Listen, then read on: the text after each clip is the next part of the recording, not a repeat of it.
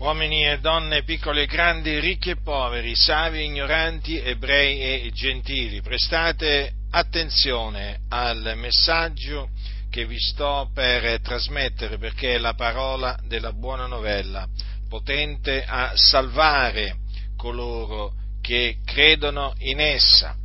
La Sacra Scrittura, che è la parola eh, di Dio, afferma che Gesù il Nazareno fu crocifisso e leggiamo eh, quanto dice Marco al eh, capitolo 15.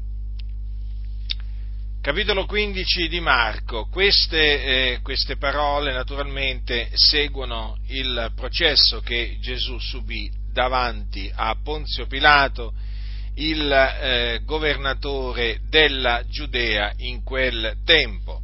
Ponzio Pilato aveva sentenziato che Gesù doveva essere flagellato prima e poi crocifisso, perché eh, la folla si era reso a quello che la folla aveva chiesto, la folla aveva chiesto con grande grida crocifiggilo, aveva gridato questo, questo fu il grido della folla, crocifiggilo e quindi Ponzio Pilato per soddisfare la moltitudine eh, decretò appunto che Gesù doveva essere prima flagellato e poi crocifisso.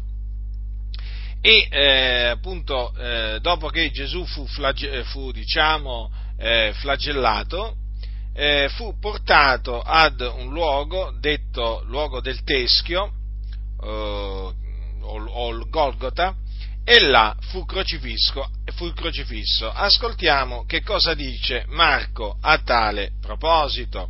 E costrinsero a portare la croce di lui un certo Simon Cireneo, il padre di Alessandro e di Rufo, il quale passava di là, tornando dai campi, e menarono Gesù al luogo detto Golgota, il che interpretato vuol dire luogo del teschio, e gli offersero da bere del vino mescolato con mirra, ma non ne prese. Poi lo crocifissero e si spartirono i suoi vestimenti tirandoli a sorte per sapere quello che ne toccherebbe a ciascuno. Era l'ora terza quando lo crocifissero. E l'iscrizione, indicando il motivo della condanna, diceva il re dei giudei. E con lui crocifissero due ladroni, uno alla sua destra e l'altro alla sua sinistra. E quelli che passavano lì presso lo ingiuriavano scuotendo il capo e dicendo E tu che disfai il Tempio e lo riedifichi in tre giorni, salva te stesso e scendi giù di croce. Parimente anche i capi sacerdoti con gli scribi, beffandosi, dicevano l'uno all'altro, ha salvato altri e non può salvare se stesso. Il Cristo, il Re di Israele, scenda ora giù di croce affinché vediamo e crediamo anche quelli che erano stati crocifissi con lui lo insultavano. E venuta l'ora sesta si fecero tenebre per tutto il paese, fino all'ora nona. E all'ora nona Gesù gridò con gran voce, Eloi, Eloi, la massa Bactani, il che interpretato vuol dire Dio mio, Dio mio, perché mi hai abbandonato? E alcuni degli astanti udito ciò dicevano, ecco, chiama Elia. E uno di loro, corse inzuppata d'aceto una spugna e postala in cima ad una canna gli diede a bere dicendo aspettate, vediamo se Elia viene a tirarlo giù. E Gesù, gettato un gran grido, rendè lo spirito e la cortina del tempio si squarciò in due da cima a fondo e il centurione che era qui presente di rimpetto a Gesù, avendolo veduto spirare a quel modo, disse veramente quest'uomo era figliuolo di Dio Or v'erano anche delle donne che guardavano da lontano, fra le quali era Maria Maddalena e Maria madre di Giacomo, il piccolo di Iose e Salome, le quali quando era in Galilea lo seguivano e lo servivano e molte altre che erano salite con lui a Gerusalemme. Dunque questa fu la crocifissione, così come la racconta Marco, che subì Gesù il Nazareno. Dunque Gesù fu crocifisso in mezzo a eh, due eh, malfattori eh, a Gerusalemme, questo avvenne in un luogo detto Golgota, che interpretato vuol dire luogo del teschio. Perché fu crocifisso?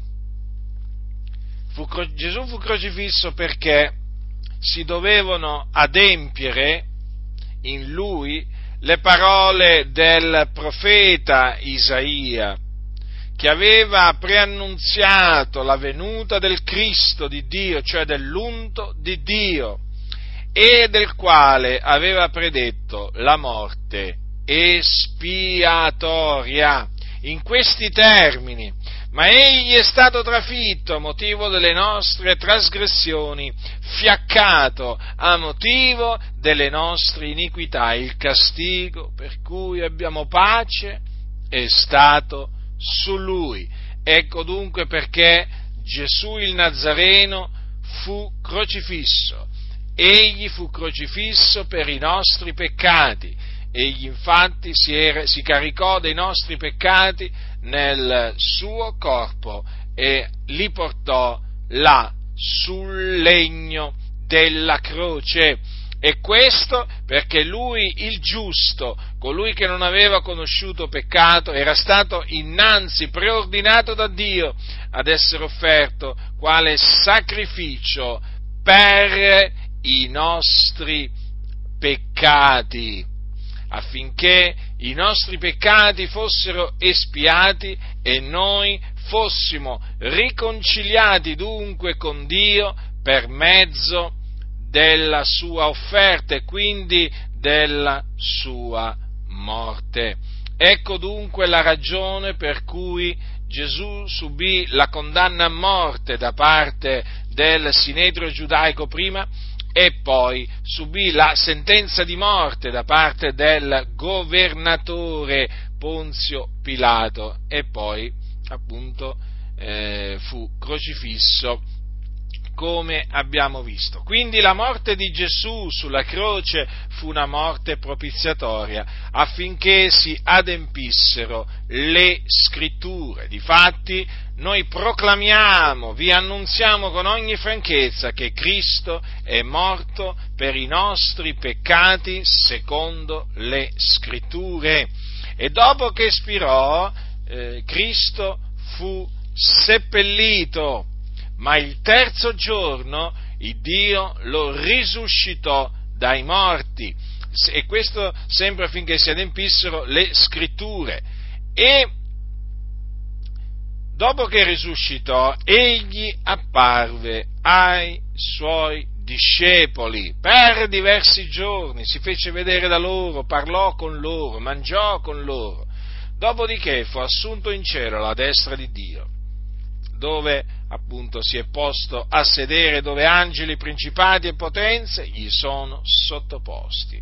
Ora in Gesù dunque si sono adempiute le scritture concernenti il Cristo di Dio. Egli dovette soffrire per noi, lui il giusto, per gli ingiusti, per ricondurci a Dio, per riconciliarci con Dio. Egli dunque sparse il suo prezioso sangue per la remissione dei nostri peccati. E io vi annunzio la buona notizia che chi crede in Lui riceve la remissione dei peccati mediante il suo nome. Quindi ravvedetevi e credete nel Signore Gesù Cristo affinché otteniate la remissione dei vostri peccati, affinché siate dunque riconciliati con Dio per mezzo di Cristo Gesù e affinché otteniate la vita eterna.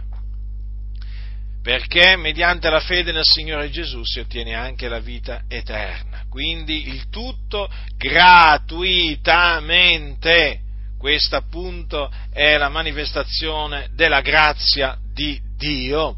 Sappiate però che se rifiutate di credere nel Signore Gesù Cristo, l'ira di Dio resterà sopra di voi e non vedrete la vita, perché morrete nei vostri peccati e ve ne andrete all'inferno, un luogo di tormento dove appunto piangerete e striderete i denti. Quindi io vi avverto solennemente da parte di Dio affinché non prendiate alla leggera questo messaggio, affinché veramente facciate quello che Dio comanda di fare. Vi dovete ravvedere e credere nel Signore Gesù Cristo per la vostra salvezza, perché in questo momento voi siete sulla via della perdizione, su quella via che mena nelle fiamme dell'inferno e c'è solo una maniera per scampare all'inferno, per essere salvati, la fede nel Signore Gesù Cristo, perché in nessun altro è la salvezza, perché non v'è sotto il cielo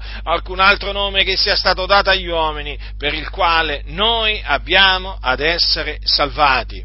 Lui è il Salvatore, lui infatti è colui che Dio ha mandato nel mondo per salvare il mondo. E come vi ho prima eh, detto, egli è morto sulla croce per i nostri peccati ed è risuscitato il terzo giorno. E quindi è in questa maniera che Dio ha provveduto la salvezza. La salvezza dunque è in Cristo Gesù. Fuori di Cristo non c'è salvezza alcuna. Per essere salvati dovete ravvedervi dunque e credere nel Signore Gesù Cristo. Affrettatevi, sbrigatevi, questo è il tempo accettevole, oggi è il giorno della salvezza. Chi orecchi da udire, oda.